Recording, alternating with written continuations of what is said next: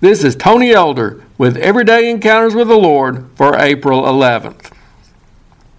Well, I had avoided it as long as I could. I finally had to fire up the lawnmower and reacquaint myself with the task of cutting my yard. Now, it's not that I dislike the work. I actually enjoy being outside and getting some needed exercise, except during the very hottest part of the summer. What I don't care for are the effects from my allergies that can make me rather miserable, not only for that day, but also for several days after mowing. So I appreciate the break from this job that the winter months provide. But I also know that when spring comes around, I don't want the vegetation in my yard to remain dormant and dead. Now, you notice that for the sake of truthfulness, I'm careful about the terminology I use to describe what's in my yard. It consists of far more weeds than it does grass. But I still prefer, for the sake of a better appearance, for whatever is out there to be green and growing during this season of the year. I'll admit that I don't do much to encourage the growth of the greenery in my yard. With adequate rain and warmer temperatures, it just happens, at least for the weeds. But the growth does need to be managed, and that's where my work comes in. Similarly, we don't want to hinder spiritual growth in ourselves or in others. There are things we can do to cultivate such growth, but ultimately it springs from a close, vital relationship with Christ.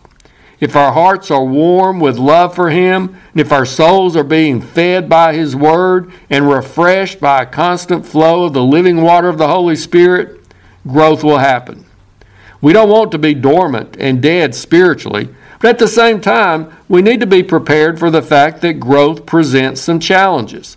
It will require some tending on our part and on God's part to keep us from being overrun by some common problems. Paul dealt with growing Christians and growing churches in some of his letters. And at times he had to crank up his mower to help them manage their growth.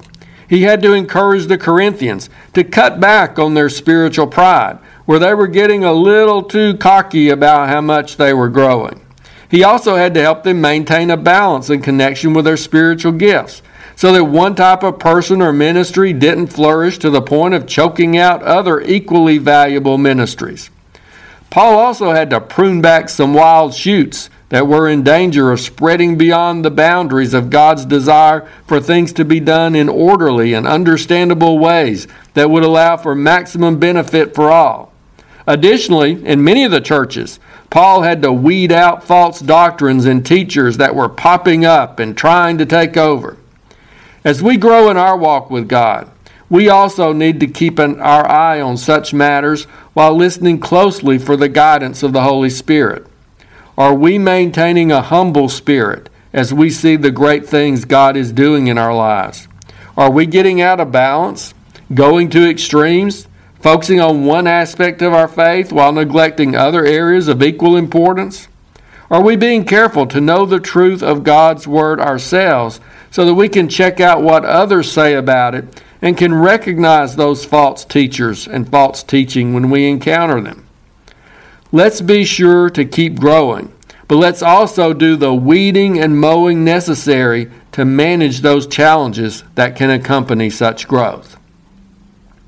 If you're interested, Everyday Encounters with the Lord is available in both book and ebook formats. And now I pray that you'll encounter the Lord today in your own everyday experiences.